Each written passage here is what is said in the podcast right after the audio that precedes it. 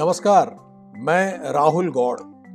मेरे पॉडकास्ट मज़ेदार पर आपका स्वागत है। यहाँ मैं आपको साहित्य की विभिन्न विधाओं, जैसे कहानियाँ, कविताएँ, व्यंग, निबंध, संस्मरण आदि के रोचक, अर्थपूर्ण, मज़ेदार और हृदय स्पर्शी अंश पढ़कर सुनाता हूँ। ये पॉडकास्ट सभी मुख्य लिसनिंग प्लेटफॉर्म्स, जैसे Spotify Google podcasts Apple podcasts Podchaser podcast online dot O R G आदि पर उपलब्ध है। आप एपिसोड सुने और अगर आप यहाँ पहली बार आ रहे हैं तो अन्य एपिसोड्स भी देखें। अच्छा लगे तो फॉलो करें, दोस्तों और परिवारजनों के साथ शेयर करें। और हाँ अगर आपके लिसनिंग प्लेटफॉर्म पर इस शो को रेट करने का कोई विकल्प हो तो इसे रेट ज़रूर करें। इसके ज़रिए आपके जैसे और सुधी श्रोताओं तक ये पॉडकास्ट पहुंचेगा। अब बात आज के एपिसोड की।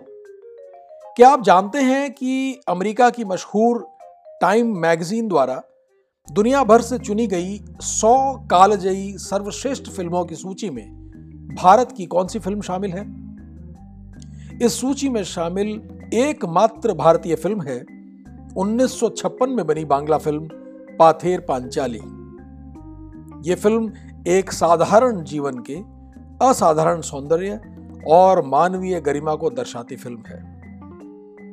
ये अगर आपने नहीं देखी है तो आपको इसे ज़रूर देखना चाहिए। किसी बेहद खूबसूरत पेंटिंग की तरह पर्दे पर उकेरी गई इस कलाकृति को बनाने वाली बहुमुखी प्रतिभा का नाम सत्यजीत राय। इस बात पर शायद एक रचनात्मक या कलात्मक विवाद हो सकता है। कि भारतीय फ़िल्मों के ऐसे समृद्ध संसार में सिर्फ़ एक ही फ़िल्म इस सूची का हिस्सा क्यों बन पाई है? पर यह एक निर्विवाद सत्य है कि जब भी विश्व की बेहतरीन फ़िल्म शख्सियतों की कोई फहरिस्त, कोई टॉप समथिंग जैसी लिस्ट बनाई जाएगी, सत्यजीत राय का नाम इस लिस्ट में बहुत ऊंचाई पर चमक रहा होगा। 1921 में जन्मे सत्यजीत राय ने अपने जीवन काल में छोटी बड़ी कुल 36 फ़िल्में बनाई, जिसमें उन्होंने इंसानी फितरत के विभिन्न रंग दर्शकों को दिखाए। देश विदेश के फिल्मकारों के प्रेरणा स्रोत होने के साथ साथ वे एक लेखक, चित्रकार, संगीतज्ञ, फ़िल्म आलोचक, कैलीग्राफिस्ट और प्रकाशक भी थे। खासकर बालकों और किशोरों के लिए उन्होंने अद्भुत कहानियाँ लिखी। 1982 में राय ने आत्मकथा लिखी जाखन छोटो छिलम यानी जब मैं छोटा था। हिंदी में इसे राजकमल प्रकाशन ने छापा। हालाँकि मुझे पता नहीं है कि आज ये पुस्तक उपलब्ध है या नहीं। मुझे ये पुस्तक इंटरनेट पर ढूंढते ढांढते मिली। इस पुस्तक में राय ने अपने बचपन के कुछ भागों का बहुत सजीव वर्णन किया है। घटनाओं के वर्णन से ज़्यादा जीवंत मुझे उनके व्यक्तियों के शब्द चित्र लगे, जिन्हें पढ़कर ऐसा लगता है कि आप उस व्यक्ति से मिल ही लिए इसी पुस्तक के दो अंश मैं आपको सुनाता हूँ। पहले अंश में वे अपने छोटे चाचा के बारे में बता रहे हैं और इस अंश के आखिर में वे चाचा की नज़र से देखी गई विभिन्न किस्मों की चाय का मज़ेदार वर्णन करते हैं। लीजिए, सुनिए ये पहला अंश। दादू के पास जिस तरह महाभारत की कहानी सुनता था, उसी तरह छोटे चाचा के पास भूत की कहानी सुनता था। छोटे चाचा के बारे में थोड़े से शब्दों में कुछ कहना मुश्किल है, क्योंकि ठीक उन जैसा कोई और आदमी है भी इसमें शक है। छोटे चाचा सिटी स्कूल में मास्टरी करते थे। छोटी धोती, ढीली बाह वाला कुर्ता, कंधे पर चद्दर हाथ में छतरी और पाँव में ब्राउन रंग की कैम्बिस का जूता। ये सब देखते ही उनके पेशे का अंदाज़ा लगाया जा सकता था। छोटे चाचा ने शादी नहीं की, अकेले आदमी। शायद इसीलिए उनका काम पैदल या बस से नियमित चारों ओर के रिश्ते नातेदारों की खोज खबर लेना था। मेरा विश्वास है हम लोगों के विस्तृत और विराट राय परिवार के सभी लोगों को केवल छोटे चाचा ही जानते थे। मज़ेदार आदमियों के सपने भी मज़ेदार होते हैं, ये नहीं जानता। पर छोटे चाचा के सपने की बात सुनकर यही लगता था। एक बार सपने में देखा, एक जगह काफ़ी जमकर कीर्तन हो रहा है। थोड़ी देर सुनने के बाद समझा कि गाने की सिर्फ़ एक ही पंक्ति है। सत्य बैगन जलता है। किस तरह ये पंक्ति गाई जा रही थी, छोटे चाचा ने वह भी खुद गाकर सुनाया था। एक और सपने में देखा कि कलकत्ते की सड़क पर जुलूस निकला। आदमियों का नहीं, बंदरों का। उनके हाथ में झंडा है और वे नारे लगाते हुए चल रहे हैं। ताकत चाहिए ताकत चाहिए, अफीम में और भी ताकत चाहिए।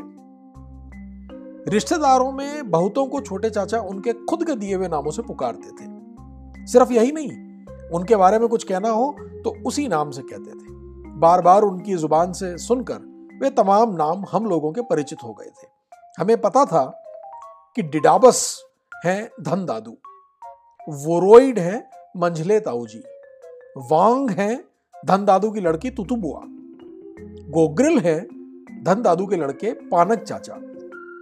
छोटी कुसुम पुआ और बड़ी कुसुम पुआ है मेरी बुआ की लड़की नीनी दी और रूबी दी वज्र बौठान है माँ, तुलमुली हूँ मैं। कब, किस तरह यह नामकरण हुआ, किसी को भी पता नहीं। एक बार पूछा था कि ताऊजी का नाम वोरोइड क्यों हुआ? उस पर छोटे चाचा ने गंभीर होकर जवाब दिया, वे बहुत भोर में जो उठते हैं, इसलिए। खुद बहुत अधिक धार्मिक न होने पर भी साधु सन्यासियों के बारे में उनका एक स्वाभाविक कौतूहल था। वे उनकी जीवनी पढ़ते थे और जीवनी से जिन पर चाचा की श्रद्धा हो जाती थी, उनके शहर में आते ही उनसे जाकर मिलाते थे। तिब्बती बाबा, तेलंग स्वामी विजय कृष्ण गोस्वामी संत दास बाबा जी रामदान कठिया बाबा, इन तमाम साधुओं के बारे में छोटे चाचा से जाने कितनी कहानियाँ सुनी। अकेले आदमी अपनी धुन में रहते थे, थोड़े में ही संतुष्ट हो जाते थे, इसलिए कभी कभी छोटे चाचा एक सन्यासी ही लगते थे। इसके अलावा उनकी कुछ सनकें भी थी, जो आम लोगों में ज़्यादा नहीं दिखती।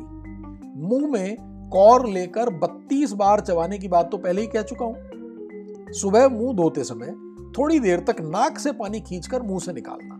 इसका नाम था नाकी मुद्रा। इसके अलावा, काकी मुद्रा के नाम से भी एक चीज़ थी, पर क्या थी, अब याद नहीं है। शाम को शवासन में काफ़ी देर तक लेटे रहते थे और उसके बाद छतरी लेकर निकल पड़ते थे। खाना, आराम, काम, टहलना, गप्प लड़ाना, सब कुछ के बीच बीच में छोटे चाचा का डायरी लिखना चलता था। यह बात मैं ज़ोर देकर कह सकता हूँ कि इस तरह की डायरी किसी और ने नहीं लिखी। इसमें अखबार में पड़े हुए ज़रूरी समाचारों की सुर्खियों से लेकर लगभग हर घंटे क्या किया, क्या पढ़ा, क्या खाया, कहाँ गए, क्या देखा, कौन आया, सारा कुछ विवरण होता था। ट्रेन से बाहर जाने पर उसमें किस टाइप का इंजन है यह भी लिख रखते थे। इंजन का भी जो वर्ग विभाजन होता है ये पहली बार छोटे चाचा से ही जाना XP H P S S B H B ये तमाम टाइप के नाम हैं। उन दिनों कोयले के इंजन के बदन पर ही वह लिखा रहता था। कहीं जाना हो तो छोटे चाचा थोड़ा पहले ही पहुँचते थे, क्योंकि सामान डब्बे में रखकर झट से इंजन का टाइप देखाना पड़ेगा। अगर किसी कारण देर हो जाती तो पहला बड़ा जंक्शन आते ही डिब्बे से उतरकर वह यह काम कराते थे। वह डायरी लाल, नीली, हरी और काली, इन चार तरह की स्याहियों से लिखी जाती थी। एक ही वाक्य में चार तरह के रंग का इस्तेमाल हो रहा है, इसका नमूना छोटे चाचा की डायरी में बहुत देखा। इस रंग बदलने का एक नियम था, मगर वह कभी भी मेरे लिए साफ़ नहीं हुआ। इतना पता था कि प्राकृतिक वर्णन हरी स्याही से होगा और विशेष्य होने पर लाल स्याही का इस्तेमाल होगा, जैसे आज घनघोर बारिश थी, माणिक लोगों के घर नहीं जा पाया। एक के बाद दो वाक्य अगर यही हो तो पहला हरी स्याही से लिखा जाएगा। दूसरे के पहले दो शब्द लाल में और बाकी काली या नीली में लिखे जाएँगे। तख्त के ऊपर चौकी और उसके ऊपर स्याही तथा कलम की दुकान सजाकर छोटे चाचा जब बहुत ही ध्यान से डायरी लिखते थे तो वह देखने लायक दृश्य होता था। यहाँ डायरी की एक और बात न कहने से काम नहीं चलेगा। छोटे चाचा पेटू न होने पर भी बहुत तृप्ति के साथ खाते थे। आज इसके यहाँ, कल उसके यहाँ जाकर चाय पीना उनके लिए एक खास घटना थी। डायरी में इसका उल्लेख रहता था, मगर मामूली ढंग से नहीं। जो चाय पी, उसका एक विशेषण और कोष्ठक के अंदर उस विशेषण की व्याख्या रहती थी। एक महीने की डायरी से यहाँ मैं बारह उदाहरण दे रहा हूँ। इससे बात साफ़ होगी। नंबर एक नृसिंग भोग्य चाय। आगे कोष्ठक में लिखा, भैरव कांति जनक हुंकार प्रसादक, जोरदार चाय। नंबर दो, वैष्णव भोग्य चाय। कोष्ठक में, निरीह, सुमिष्ट, सुकोमल, अहिंसक चाय। नंबर तीन विवेकानंद भोग्य चाय। आगे कोष्ठक में, कर्म योग स्पर्धावर्धक वाग विभूति प्रद तत्वनिष्ठा के अनुकूल चाय। नंबर चार, भट्टाचार्य भोग्य चाय। कोष्ठक में, विज्ञतावर्धक गांधीर्यप्रद अनुग्रह हदम चाय। नंबर पाँच, धनवंतरी भोग्य चाय। कोष्ठक में, आरोग्यवर्धक, आयुवर्धक रसायन गुण संपन्न चाय। नंबर छ पहरादार भोग्य चाय। कोष्ठक में सतर्कता वर्धक उत्तेजक, तंद्रानाशक चाय। नंबर सात, महफिली चाय। कोष्ठक में मशगुल मशगुल भावोद्रेककारी चाय। नंबर आठ, किरानी भोग्य चाय। कोष्ठक में हिसाब किताब देखने में उत्साहवर्धक, बादामी स्वाद वाली चाय। नंबर नौ, हवलदार भोग्य चाय। कोष्ठक में हिम्मतप्रद, डींग हाकने में उकसाने वाली चाय। नंबर दस, जनसाधारण भोग्य चाय। यानी कोष्ठक में वैशिष्टहीन चालू चाय। नंबर ग्यारह, नारद भोग्य चाय। कोष्ठक में संगीत अनुराग वर्धक तत्व ज्ञान प्रसादक, भक्ति रसोद्दीपक चाय। और आखिरी नंबर बारह, हनुमान भोग्य चाय। कोष्ठक में विश्वसनीयता वर्धक समस्या समुद्र लांगने में शक्तिदायक, विक्रम पद चाय। तो ये हुआ पहला अंश। दूसरे अंश में राय अपने स्कूल के अध्यापकों के बारे में बता रहे हैं। मुझे लगता है इसे सुनकर निश्चित ही आपको अपने स्कूल के दिनों की याद हो आएगी। लीजिए दूसरा अंश सुनिए। छह साल की स्कूली ज़िंदगी में मुझे दो हेडमास्टर मिले थे। पहले जब दाखिल हुआ, तब नगेन मजुमदार थे। तुम लोगों को संदेश में, मैं बताता चलूँ कि संदेश इनके पिताजी द्वारा निकाली गई बच्चों और किशोरों के लिए पत्रिका थी। तुम लोगों को संदेश में ननी गोपाल मजुमदार की कहानी बीच बीच में मिलती है। नगेन बाबू ननी गोपाल के पिताजी थे।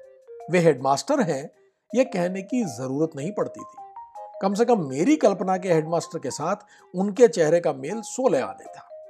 मंझोला कद, गोरा रंग, लटकती हुई सफ़ेद मूछे, सफ़ेद बाल, गुलबंद कोट और पैंट। मिजाज सिर्फ़ गंभीर ही नहीं, स्कूल में किसी ने उनके चेहरे पर कभी हँसी देखी हो, इसमें शक है। साल के अंत में वार्षिक परीक्षा के बाद एक खास दिन वे हर एक क्लास में जाते थे, तथा लिस्ट देखकर परीक्षा में पहले, दूसरे और तीसरे स्थान पर आने वाले विद्यार्थी का नाम पढ़कर सुनाते थे। क्लास के बाहर नगा के जूते की आवाज़ सुनते ही दिल में जो हंगामा शुरू होता था वह कभी नहीं भूलूँगा। नगा शायद एक जूते का ब्रांड रहा होगा। नगेन बाबू के बाद योगेश बाबू आए। योगेश चंद्र दत्त इनका चेहरा नगेन बाबू से कुछ दुबला और मूछ भी ओठ के नीचे बहुत कम जगह घेरे हुए, मगर यह भी आगबार्क हेडमास्टर थे। इनकी पैंट कुछ ढीली डाली सी थी। उस समय हमने क्लास में रिप वैन विंकल की कहानी पढ़ी। उसमें एक प्रकार की पैंट की चर्चा है, जिसका नाम गैलीगैस्किंस है। तीन चार सौ साल पहले अमेरिका में यह पैंट चालू थी। भारी भरकम नाम वाली ये पैंट देखने में दरअसल कैसी थी, हम लोगों में से किसी को भी नहीं पता था। मगर हमने मान लिया कि वह योगेश बाबू की ढीली पैंट की तरह ही होगी। इसलिए योगेश बाबू की पैंट तभी से हमारे लिए गैली गैस्किंस हो गई। इन योगेश बाबू का नाम गांजा क्यों पड़ा, वह कारण अब याद नहीं है। शायद योगेश से यगा, से गजा, से गांजा। इनके बारे में हमारा डर उस समय काफ़ी छट गया जब उन्होंने हमारी एक क्लास ली, कोई एक मास्टर महोदय अनुपस्थित थे, इसीलिए यह इंतज़ाम किया गया। ताजुब की बात है कि उस दिन क्लास में जितनी खुशी मिली थी, जितनी नई चीज़ें सीखी थी, वैसा फिर कभी नहीं हुआ। गंजी शब्द कहाँ से आया है, कौन बता सकता है? यही था योगेश बाबू का पहला सवाल। हम लोगों में से कोई बता नहीं पाया। योगेश बाबू ने कहा, शब्द असल में अंग्रेज़ी है। गर्नसी इंग्लिश चैनल के फ्रांस के उपकुल के पास एक छोटे से द्वीप का नाम है गर्नजी वहीं से इस कमीज का यह नाम पड़ा जो वहाँ के खलासी लोग पहनते थे। योगेश बाबू ने और यह बताया कि बंगाली लोग एक जमाने में एक प्रकार का ओवरकोट पहनते थे, जिसे एलेस्टार कहते थे। इस कोट का असल नाम सुना है और यह नाम भी एक जगह के नाम से आया है। आयरलैंड के ऑल्स्टर नामक एक शहर में यह कोट पहली बार चालू हुआ। हेडमास्टर महोदय के बाद हम जिन्हें सबसे अधिक इज़्ज़त की निगाह से देखते थे, वे हैं असिस्टेंट हेडमास्टर ज्योतिर्मय लाहिड़ी। उन्हें हम लाहिड़ी सर या ज्योतिर्मय बाबू न कहकर हमेशा ही मिस्टर लाहिड़ी कहते थे, क्योंकि मास्टर लोगों में से इनके जैसा साहब कोई और नहीं था। लंबा सुपुरुष चेहरा, बदन का रंग गोरा चिट्टा, दाढ़ी मूछ बनी हुई, सूट और टाई पहने हुए, सूट का कोट जरा नाटा सा इसके अलावा कोई और खामी पकड़ने की कोई गुंजाइश नहीं है। हॉल में कोई अनुष्ठान होने पर दोनों हाथ पेट पर टिकाए खड़े रहते थे। ताली बजाने की ज़रूरत में भी दोनों हाथ कभी नहीं उठते थे। एक हाथ पेट पर ही रहता था और दूसरा उसकी पीठ पर हल्के हल्के चोट करता था। मिस्टर लाहिड़ी का उच्चारण साहबों की तरह था।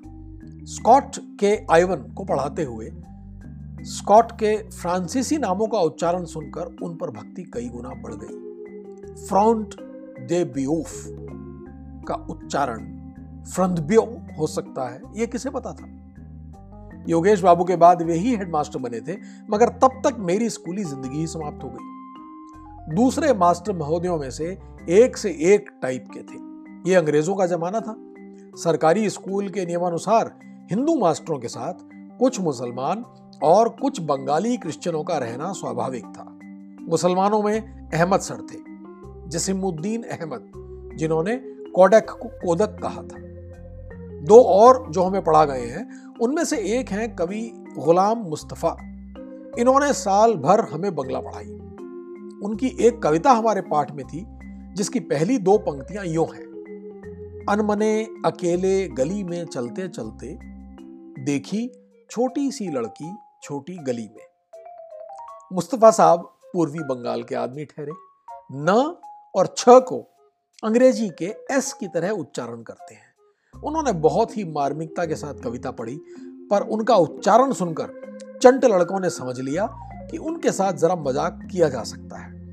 गोपाल ने आग्रह के साथ पूछा अच्छा यह जो सोटी सी गली में सलते सलते सोटी सी लड़की की बात लिखी है यह क्या सच्ची घटना है?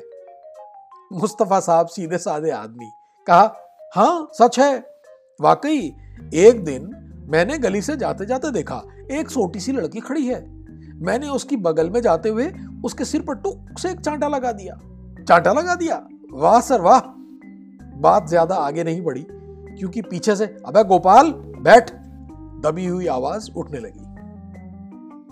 मास्टर महोदयों में से दो क्रिश्चियन थे। बीडी सर और मनोज बाबू। बीडी सर यानी बी डी राय। पूरा नाम शायद बिबुदान या बिदुदान ऐसा नाम इससे पहले या बाद में कभी नहीं सुना। वे अंग्रेज़ी पढ़ाते थे। छोटे कद के आदमी। अंग्रेज़ी का उच्चारण ठीक हो, इस और उनका खास ध्यान था। ईसॉप की कहानी the ox and the frog पढ़ाने से पहले बता दिया। वॉवेल से पहले के द का उच्चारण होगा दी और कॉन्सोनेंट से पहले the. The ox and the frog और अंग्रेज़ी के द का उच्चारण बंगला द की तरह नहीं। बंगला द कहते हुए जीव और तालू के बीच में कोई फाक नहीं रहती। मगर अंग्रेज़ी में कहते वक्त जरा सी रहेगी, ताकि थोड़ी हवा निकल जाए। असल में अंग्रेज़ी द का उच्चारण द और ज के बीच बीच आता है। मनोज बाबू के एक भाई पुलिस में काम करते थे। उनका निवास हमारे स्कूल से सटे हुए थाने में था। इस पुलिस वाले भाई के दो लड़के सुकुमार और शिशिर हमारी क्लास में पढ़ते थे। ये लोग दीवार फांद कर स्कूल में आते थे। सुकुमार हमारी क्लास का सर्वश्रेष्ठ धावक था। लगातार दो बार उसने हंड्रेड यार्ड जीता। शिशिर शातिर था। किताब से उसका कोई ताल्लुक नहीं था। घूसा, थप्पड़, कनेठी उसकी रोज रोज की पावती थी, खासकर अपने चाचा से। कहा जा सकता है कि पढ़ाते वक्त मनोज बाबू कुर्सी पर लगभग बैठते ही नहीं है। टेबल से टिक कर ज़मीन पर खड़े हुए हाथ में किताब लेकर क्लास लेते थे। एक विचित्र मुद्रा दोष बीच बीच में दाहिनी कांख को झकझोर उठते थे और इससे उनकी गर्दन दाहिनी ओर हिल जाती थी। गोया, मक्खी भगा रहे हो। स्वभाव से बहुत ही अनमने थे। कब कौन सी बात सोच रहे हैं? यह एक रहस्य रहता था। उसके ऊपर से, वेरी गुड, ओठ पर लगा ही हुआ है। जरा बाहर जाऊँ, सर? Very good. हम लोग चुप। बाहर जाने में वेरी गुड क्या है? दूसरे ही क्षण अपनी गलती महसूस कर दांत से दांत पीसकर कहते, अभी तो तू गया था, फिर क्यों? हेड पंडित महोदय भट्टाचार्य सर की सबसे अधिक याद उनके हाथ की लिखावट के लिए आती है। ऐसा नहीं लगता कि ब्लैक बोर्ड पर इतनी खूबसूरत बांग्ला कोई और लिख सकता है। सेकंड पंडित महोदय को सब लोग, बहन पंडित क्यों? कहते थे, उसका कारण कभी नहीं जान सका। मेरे आने से पहले ही उनका यह नामकरण हो चुका था। याद नहीं कि उन्हें कभी हँसते हुए देखा हो। मगर बदमिजाज होने के बावजूद छात्रों को संभालने में उतने दुरुस्त नहीं थे। इनकी एक फटकार अभी भी मेरे कानों से चिपकी हुई है। चिल्ला चिल्ला कर मेरे गले से खून की गंगा बह गई। फिर भी तुम लोग ध्यान नहीं दे रहे हो।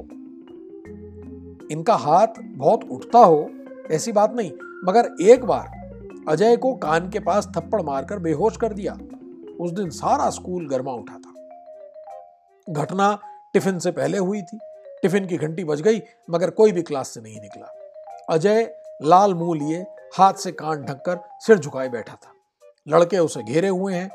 पंडित जी को भी एक तरह से क्लास में बंदी बनाकर रखा गया है।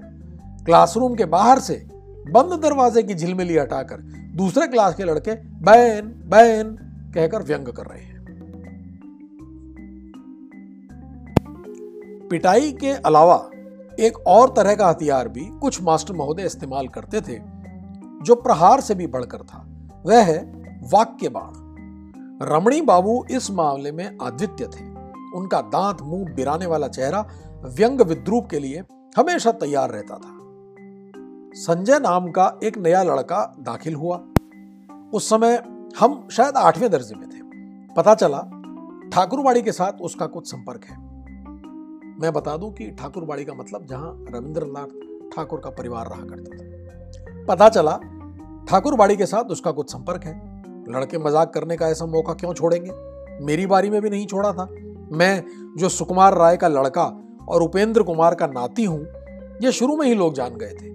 उसके बाद धीरे धीरे निकल आया, एचएमवी की आर्टिस्ट कनक दास मेरी मौसी हैं और बंगाल के सर्वश्रेष्ठ क्रिकेटर कार्तिक बोस मेरे चाचा हैं।